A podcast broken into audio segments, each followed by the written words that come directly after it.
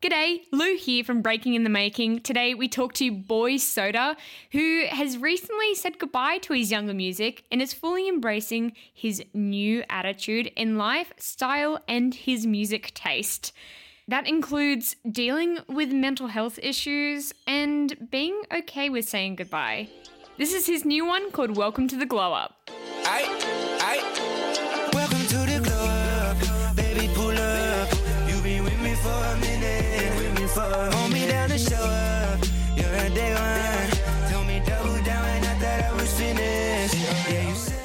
Congratulations on this absolute banger.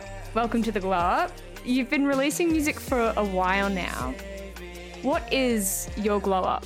My glow up is me backing myself a little more and celebrating myself a little more, and uh, at the same time celebrating the people around me that contribute to me being able to feel that way. I think I'm very, very hard on myself sometimes and my expectations in all areas of my life, let alone my career, is stupidly high, like unhealthily high sometimes to the point where, you know, I get wins and I'm like, oh, that's great, but like, what's the next thing? So, welcome to the Glow Up was me saying, you know what, I'm really proud of myself and not in a cocky way or an arrogant way, but in a celebratory way. Well, yeah, what a way to celebrate it, am I right? Because it's just like euphoric, absolute dance party mode. But that means you must have had like a a changing point, right? Do you know what that was for you? I actually made the song like a year ago, and a, a lot of the changing points that I could put my finger on happened a while after that session. And it was my first session in Sydney when I made this song. So I was super nervous. I hadn't met the Korky Boys before. I was like, like, what if I'm not good enough? What if I have a mental blank? And got into the session. Obviously, Tom and Pete from Korky are just so lovely. And these motherfuckers literally just do this because they love it. It was such an amazing introduction, especially into the Sydney music scene. Very full circle moment, you know, because I didn't write it initially to celebrate, but then it got to the point where I was I sat on it for a bit and I was like, oh, that's what it is. That's what I was saying to myself. I just had I just didn't know for a little bit. Do you ever look back on some of your other songs and go, I love this song, but I wasn't quite there yet. I wasn't celebrating myself and I wasn't maybe giving my authentic self in this song?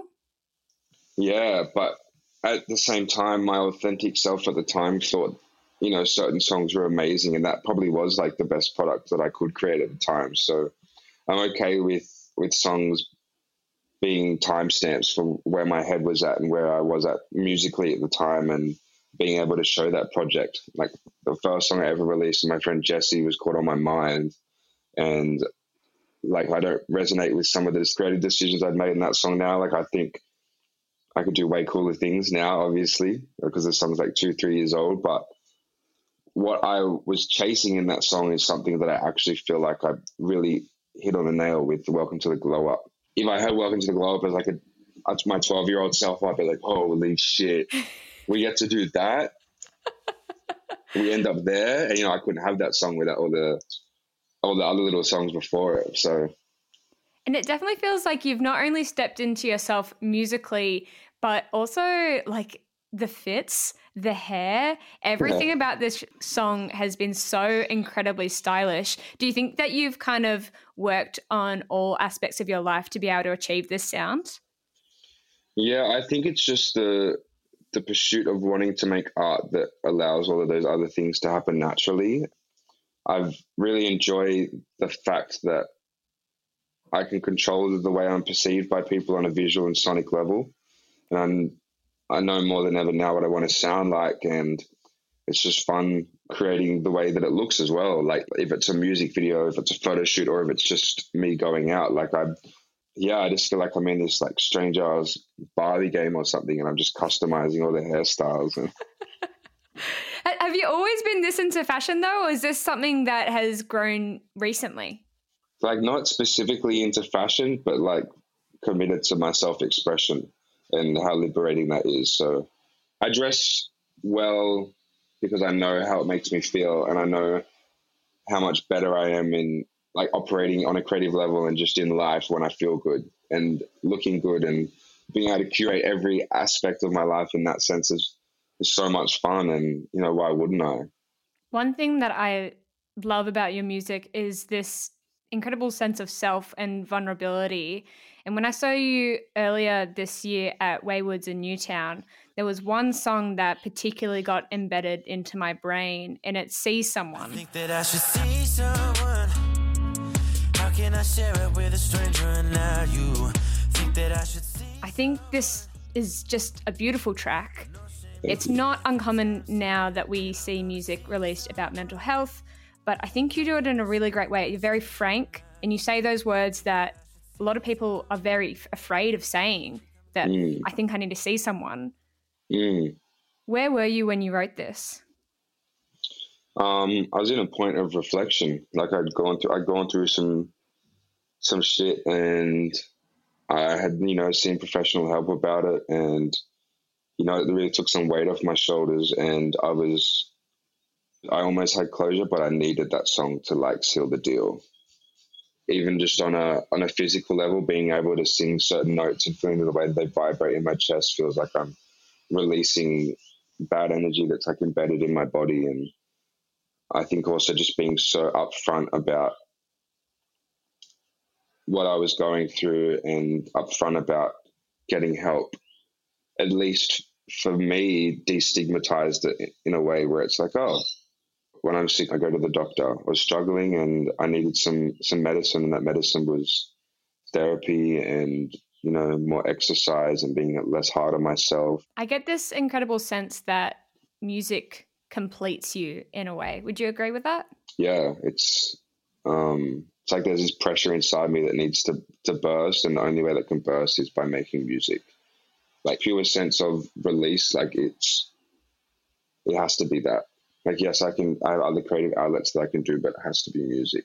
That's how it makes me feel when I listen to that music too. Mm. We keep coming back to this full circle of that's how the glow up came about. Yeah, abs- absolutely. I am very self aware of how self aware I am in my music. and I, I get a little bit too macro sometimes. Yeah, it's just balancing that self awareness, really. Do you think that through all this learning that Welcome to the Glow Up almost marks a new chapter for Boy Soda? Absolutely. I almost like Love You to Bits for me, I wanted it to be this clean kind of vanilla canvas and caricature of myself in a sense, so that I could release Welcome to the Glow Up and assassinate it a little bit.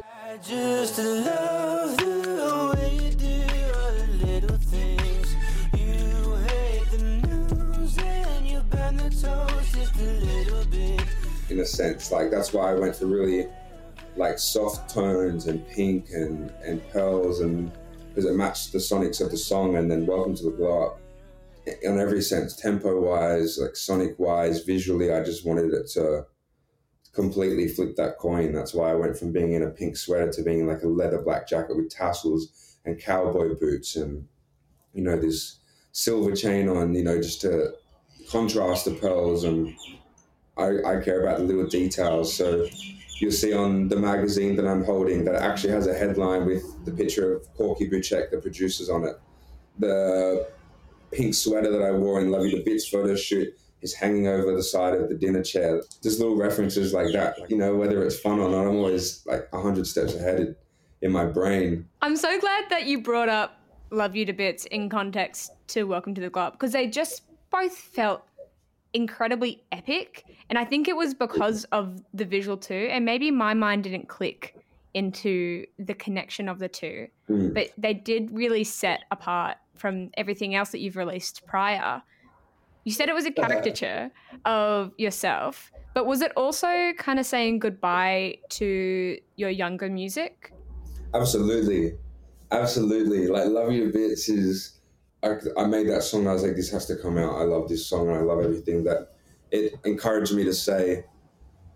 But definitely, like that's that's why I wanted the clean tones in this simplified version. It stood for that as well. It was like I've got this new breath of energy, and I've kind of turned a corner musically, and I can feel this progress, and I can feel it was, you know, a reintroduction it's um it kind of pays homage to my progress and my previous music and at the same time opens the door for songs like Welcome to the Glow Up to come out and and uh, For it to be like truly soda season.